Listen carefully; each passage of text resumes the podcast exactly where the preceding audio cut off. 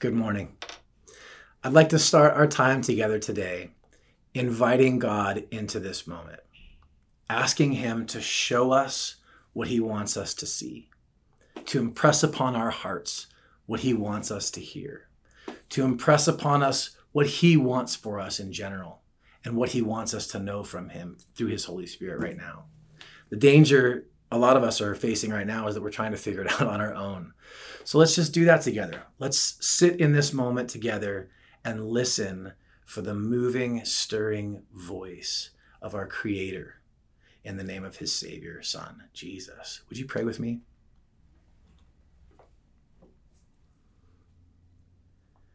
God, your children want to listen. We want to know what you want for us. Would you reveal that to us now? God, in this moment, would you open our eyes to the things we cannot see and to the things that we don't want to see because of our sin? Would you show us the meaning of the gospel of love? Would you move us toward repentance? Would you move us toward forgiveness? God, move us toward unity. Jesus, you told your disciples to love each other the way that you had loved them, and that the world will know that we are yours by the way we love each other. What does that look like specifically for us now? Show us. Jesus, we profess to follow you. Show us what that means in deeper and more profound ways. We ask this in your name, which is above all names. Amen.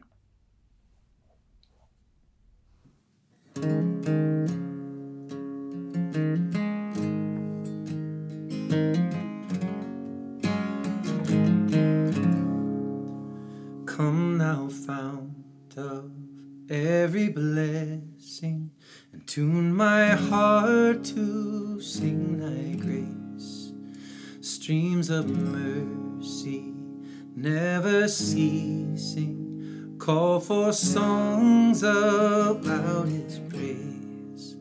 Teach me some melodious sonnet sung by flaming tongues above. Praise his name i'm fixed upon the name of god's redeeming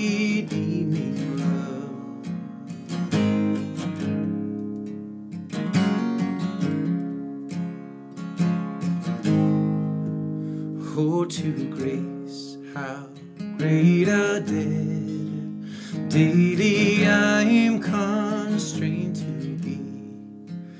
Let thy goodness, like a fetter, bind my wandering heart to thee.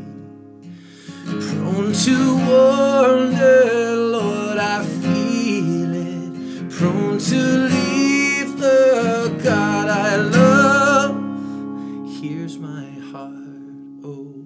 take and seal it.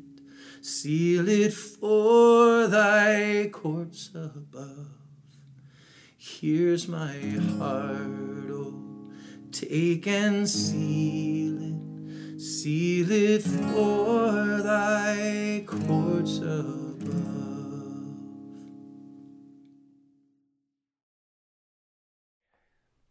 Good morning, friends. I want to share with you one of my favorite invitations of Jesus that is found in Matthew's Gospel. Jesus says, Come to me, all you who are weary and burdened, and I will give you rest. In this passage, Jesus invites us to take up what he calls the easy yoke that he has on offer to us all. That is, an easy way to shoulder the weight of this life with love, joy, and peace. As I was meditating on this passage, it got me thinking of the kind of God that is behind this call. A good, good God who has our best interest in mind. A God who wants us to understand and really experience the good life, properly understood. He's a God who is not distant or detached, but who is very personal. A God who is a loving Father to us, who cares about the details of our lives and wants to bear our burdens. 1 Peter 5 7 says, Give all your worries and cares to God, for He cares about you. Think about that for a minute. The God of the universe invites us to bring whatever is weighing on us to Him because He cares for us. So before we do anything else here today, let's just take a moment to go to God and give to Him what we're carrying. Let's do this together. Lord Jesus, there is no one as compassionate, kind hearted, or engaged and daily as you. And you know better than any one of us the burdens and cares that are weighing us down. For many of us, we are weary. Our shoulders are not broad enough for the weight of this world. Our heart not big enough for the needs of this world. Our wisdom is not deep enough to discern everything that we are contending with. So we call out to you, our merciful and mighty God, and cast these needs upon you.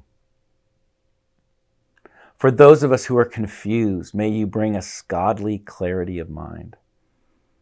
For those of us who are experiencing a spirit of frustration or anger, may your peace wash over us and be our experience too.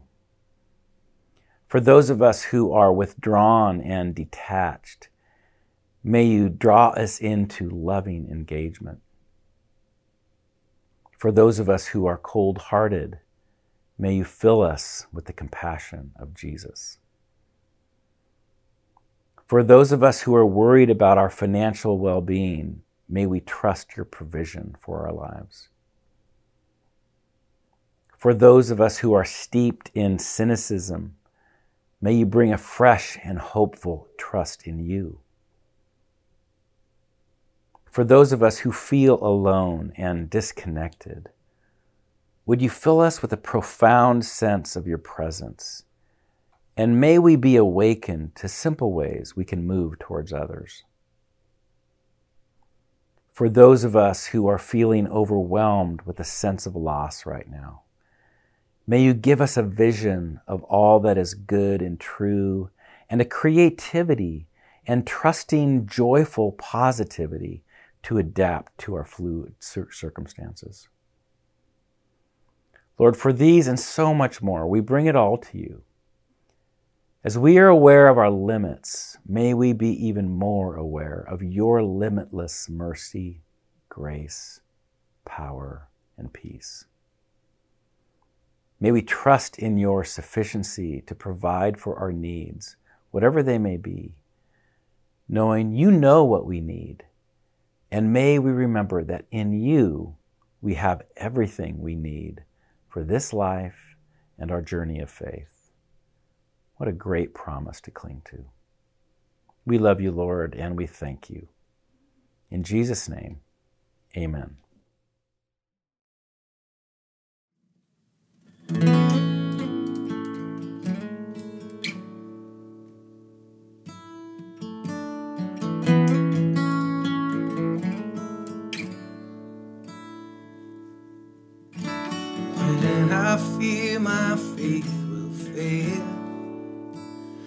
Christ will hold me fast when the tempter would prevail. He will hold fast. I could never keep my hold through life's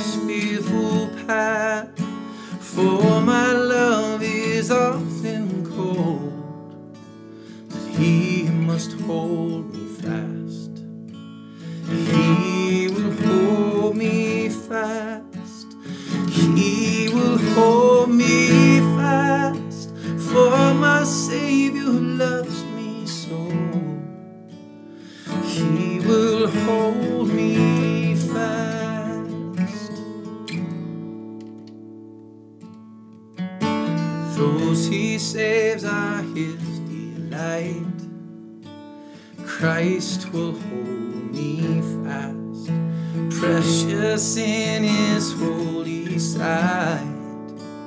He will hold me fast, he'll not let my soul be lost.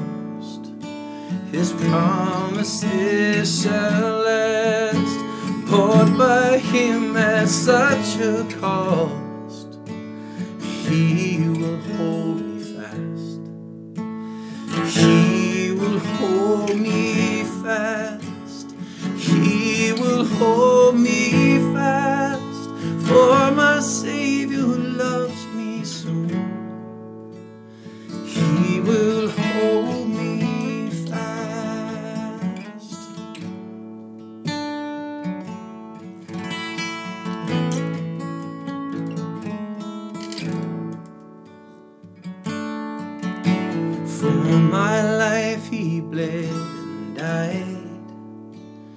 Christ will hold me fast.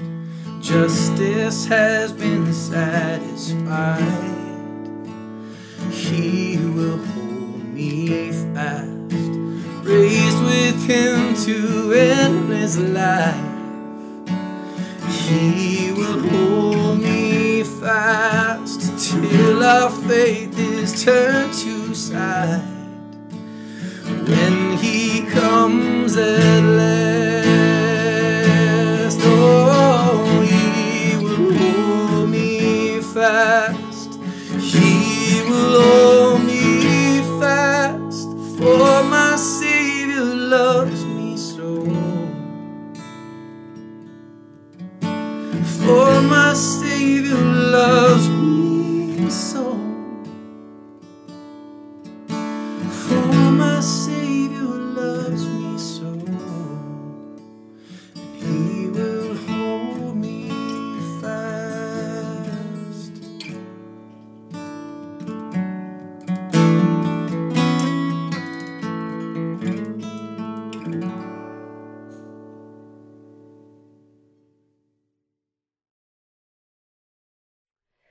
today we'll be looking at Hebrews 10 19 through 25, where we're challenged to spur one another on. Again, this is Hebrews 10 19 through 25. Therefore, brothers and sisters, since we have a confidence to enter the most holy place by the blood of Jesus, by a new and living way opened for us through the curtain that is his body, and since we have a great priest over the house of God, let us draw near to God with a sincere heart in full assurance of faith, having our hearts sprinkled to cleanse us from a guilty conscience, and having our bodies washed with pure water. Let us hold unswervingly to the hope we profess, for he who promised is faithful. And let us consider how we may spur one another on toward love and good deeds not giving up the habit of meeting together, as some are in the habit of doing, but encouraging one another, and all the more as you see the day approaching. This is the word of the Lord. This summer, we are exploring the one another's of Scripture. And today we look at a great verse that has a really famous one another that's found in verse 24, where the author says, Let us consider how we may spur one another on toward love and good deeds. And then in verse 25, let's consider how to encourage one another. So here's what I'd like to do this morning I'd like to talk about the need to spur one another on and encourage one another. And then I want to end by asking the question how do we do that well? So, first, the need. Verse 24, I, I love the way the NIV puts it this idea of spurring one another on. And I, I'm intrigued by that word spur.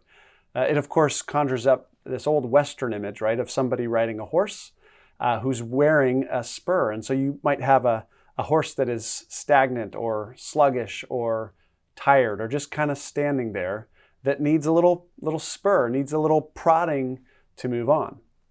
Uh, the ESV actually translates this as let us stir up one another. So the image it gives us of, is of a it's like water that is stagnant and needs a little mixing, needs a little stirring up. And I just think in this time, like we can all relate to the image of that horse, uh, the image of that water. I think a lot of us are experiencing a spiritual stagnation, uh, spiritual apathy, a sense of being tired and just kind of worn down. Um, one of you wrote me an email this week where you included the phrase the COVID malaise. And I thought, what a great description of, of what we're experiencing. Just the COVID malaise. It's just the cumulative effect of all things COVID on our lives that just can leave us kind of in this, this kind of spiritually blah place. And that's how I would describe my, myself in lots of weeks in the last four months. Just, I feel spiritually blah. I don't know how else to say it. But there's all sorts of reasons for that. All that this, we're getting hit with, and uh, and even I think having our usual rhythms thrown off, uh, I think can be really hard. You know, we don't have our weekly rhythms in the same ways, and uh, we might have adopted other rhythms that aren't so great with that extra, you know, glass of wine at night, that extra bottle of beer, that extra hour of TV, that extra night of staying up later and we just have our rhythms out of place and, and it's really easy to be in this place of, of spiritual lethargy and apathy and what we need is is a spurring. We need someone to come alongside and say come on let's let's keep moving. Let's keep loving. Let's keep living well. So spur there's a need for that right now. And then the other word in verse 25 is let us encourage one another.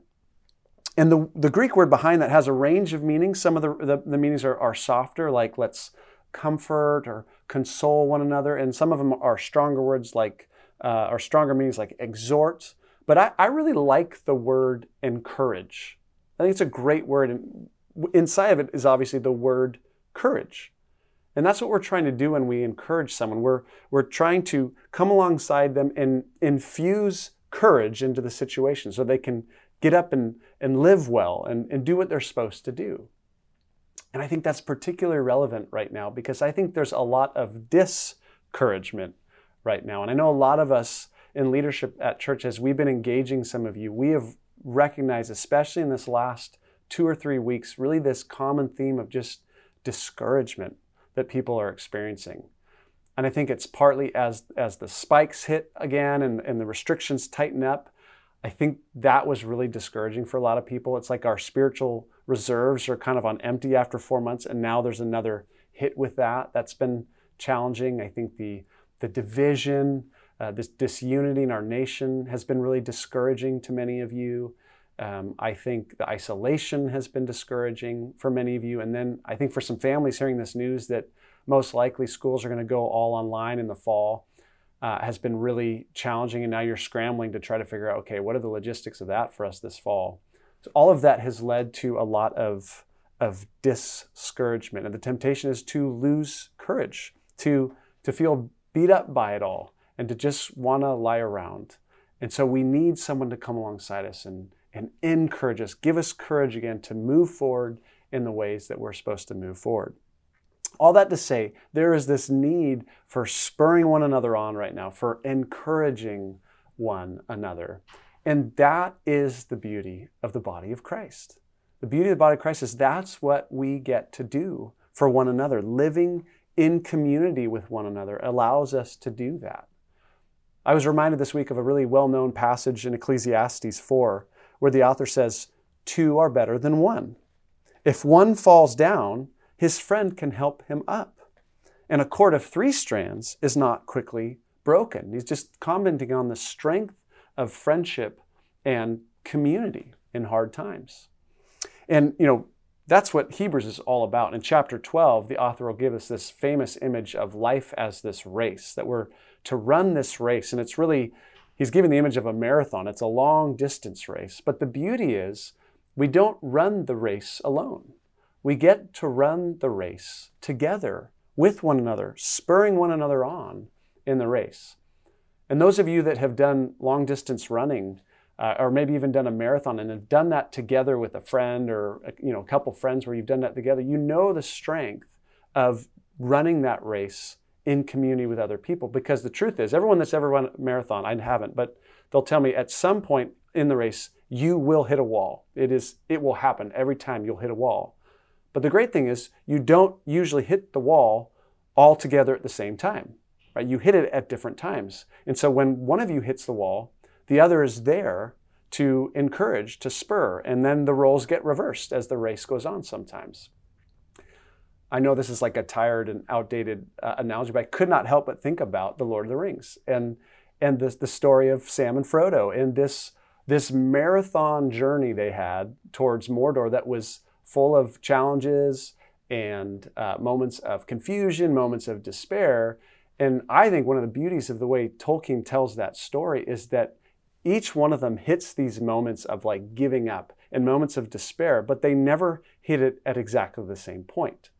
And so sometimes it's Frodo that just continues to carry the weight of this ring and to charge ahead while Sam is frustrated and feeling lost and not knowing what they're doing. And then other times the roles reversed and, and Frodo's completely exhausted from the weight of the ring. And Sam's the one who comes alongside and encourages. And actually, at one point, he, he literally carries his friend um, up the mountain.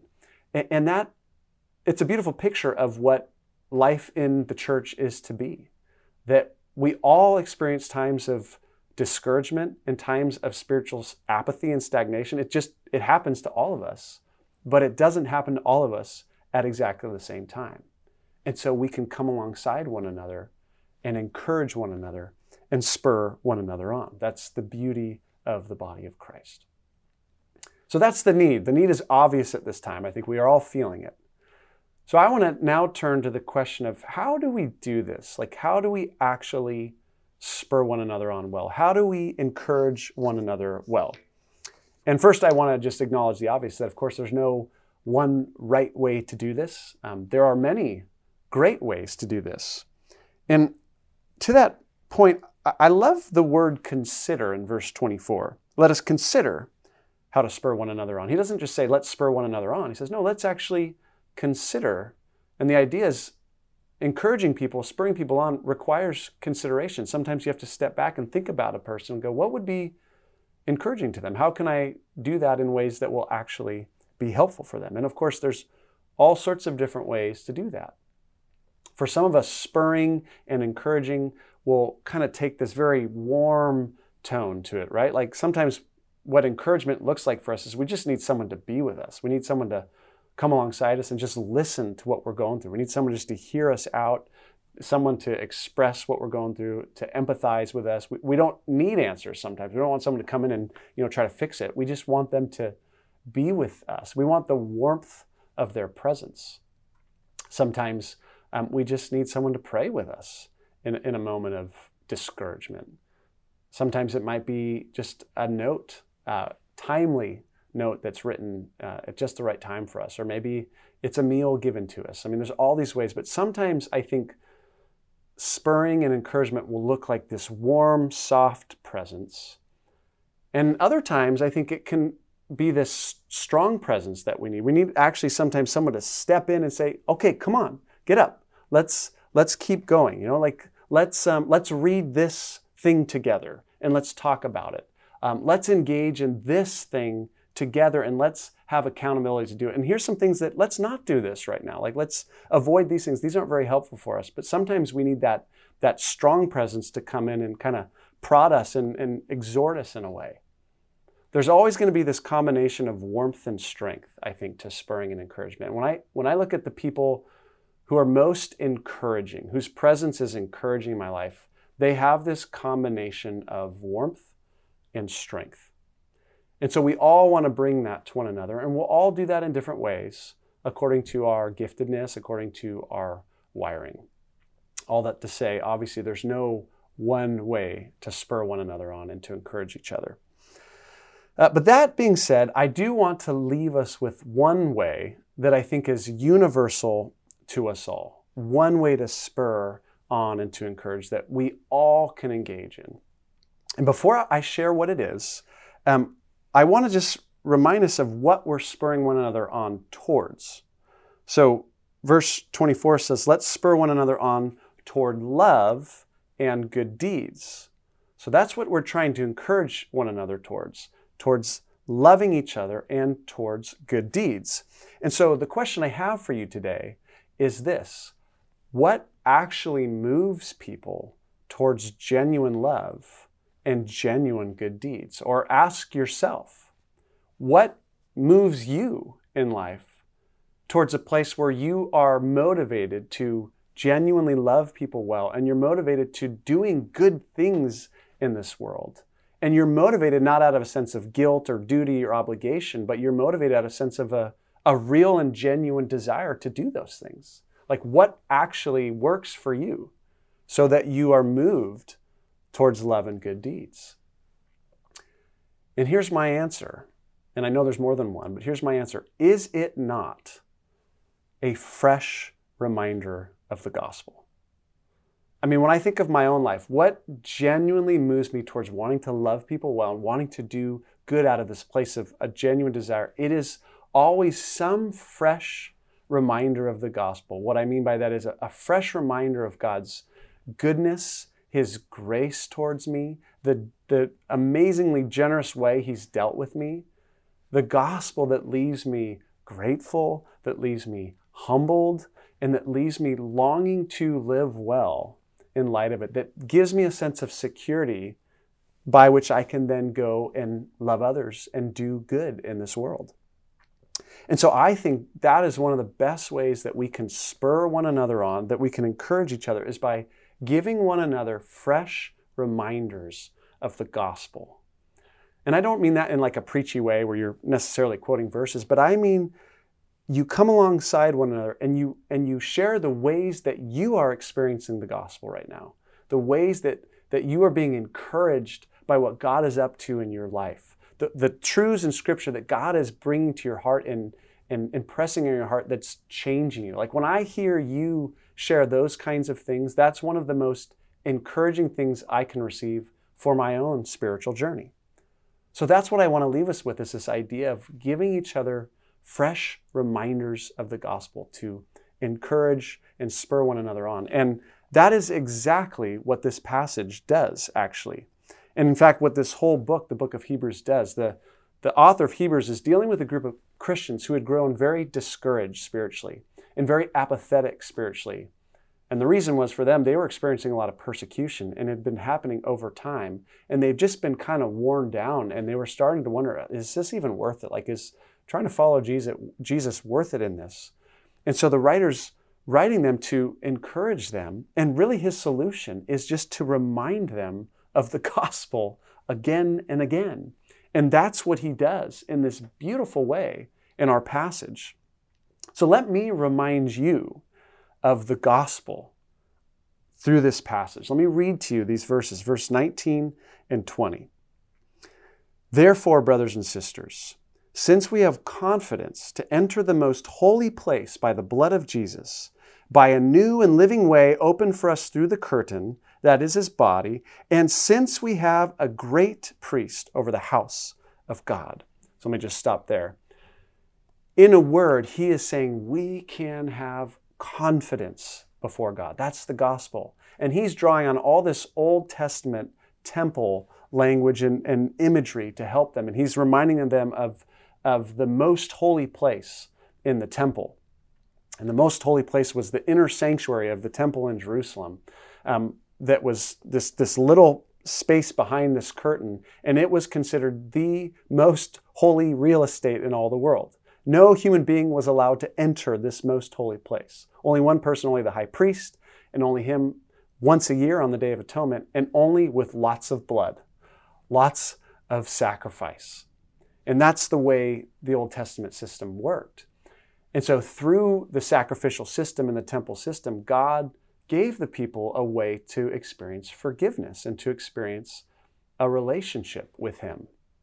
But I think that system also left them with this nagging question in their hearts, which was will this year's sacrifice be accepted? I mean, these sacrifices have to constantly be offered. And so I'm wondering, will this keep on working? What they may have lacked at times was full confidence. And so the writer of Hebrews is, is telling us now you can have total confidence because of what Jesus Christ has done for you. And here's what he has done He has offered himself as the perfect sacrifice for sin, and he's done it once for all.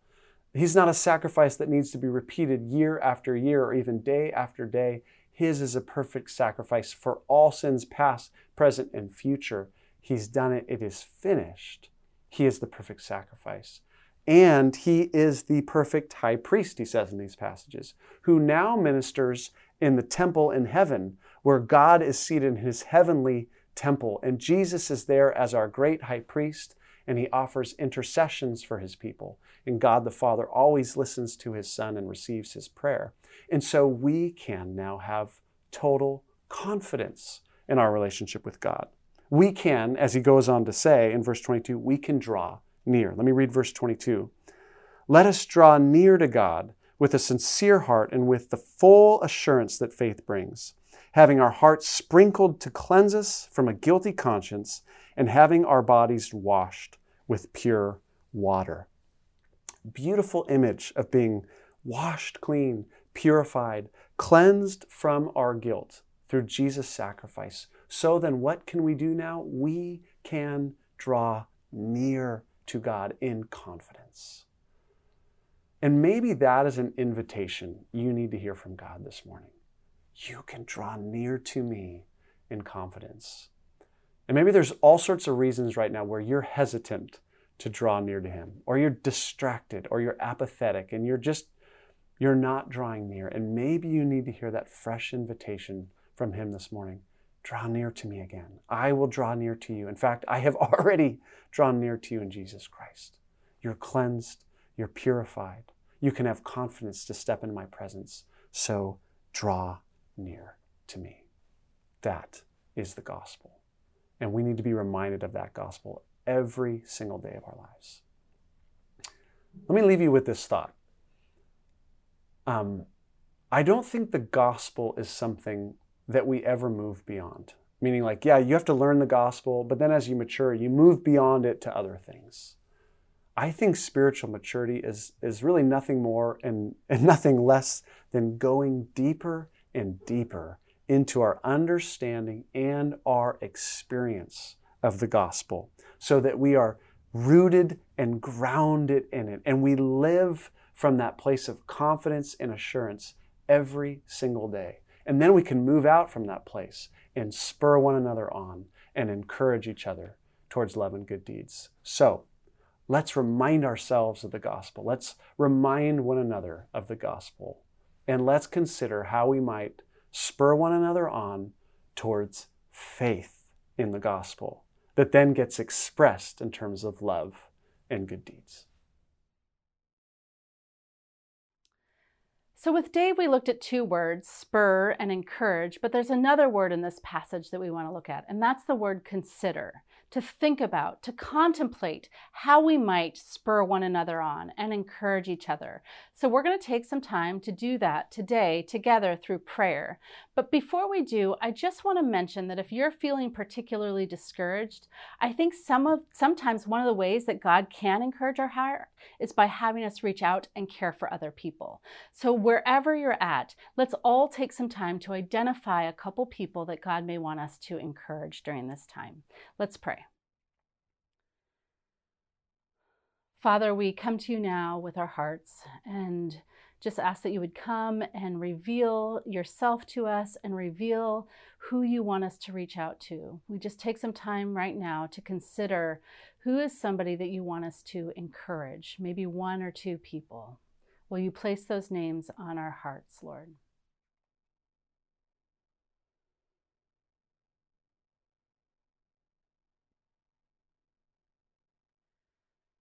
And Father, as your Spirit leads us to reach out to these people, we ask you now to give us wisdom as to how we can best encourage them, how we can best love them, what would be a, a part of spurring them on. Will you give us a vision for what that looks like for each of these people? We just take some time to pause now and listen to you.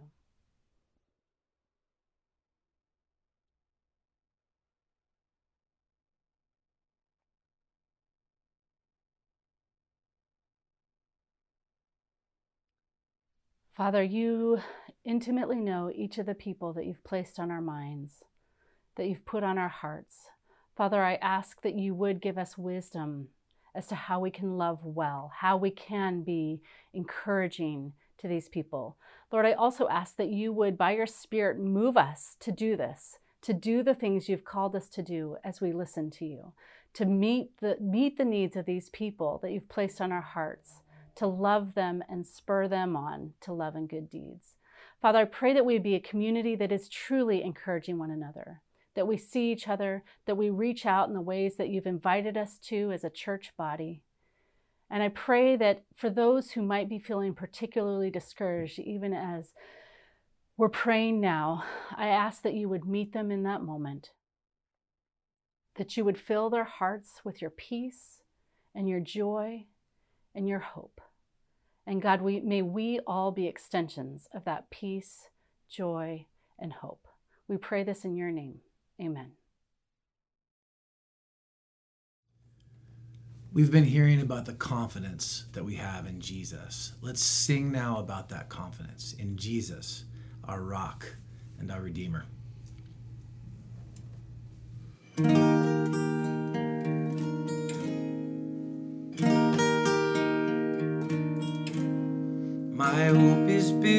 On nothing less than Jesus' blood and righteousness.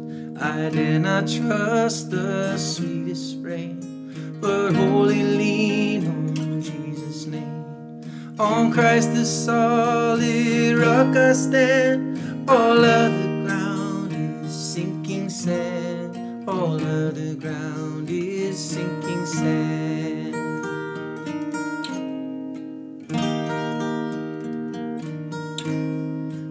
Darkness hides his lovely face, I rest on his unchanging grace. In every high and stormy gale, my anchor holds within the veil. On Christ the solid rock I stand, all other ground is sinking sand, all other ground is sinking sand.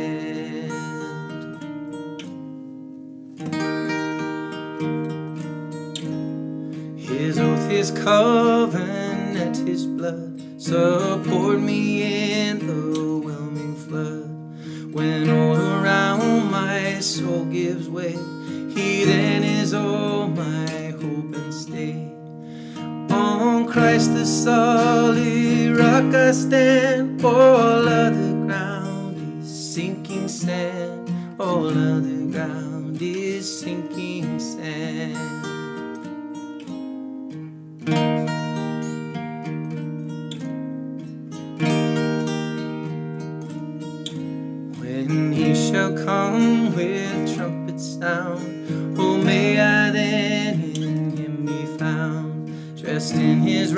Righteousness alone, faultless to stand before the throne. On Christ the solid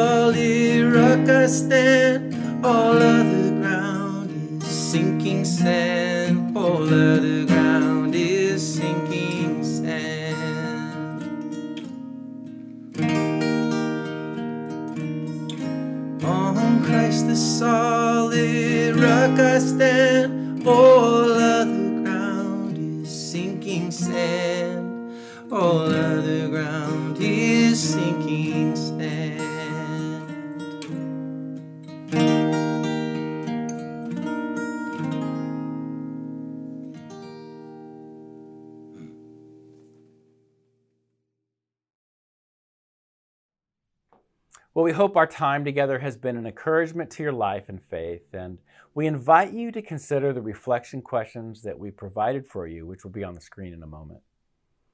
Let me just end our time with this benediction from Ephesians 3 20 and 21.